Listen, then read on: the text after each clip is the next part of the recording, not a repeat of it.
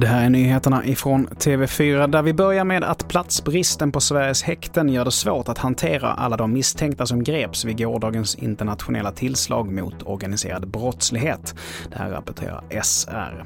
I nuläget så är ju beläggningen redan 99,7 procent och för att skapa plats till alla så krävs det att inget annat oförutsett inträffar.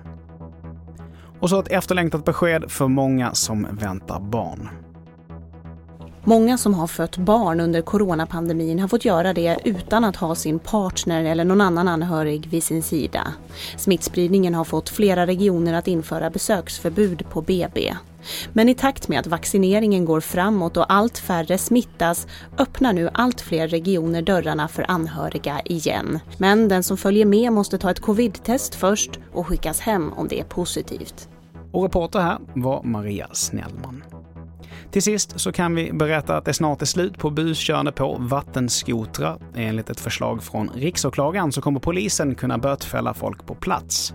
Och förhoppningsvis så ska det här börja gälla redan i sommar. Och det var det senaste ifrån TV4 Nyheterna. Jag heter Mattias Nordgren.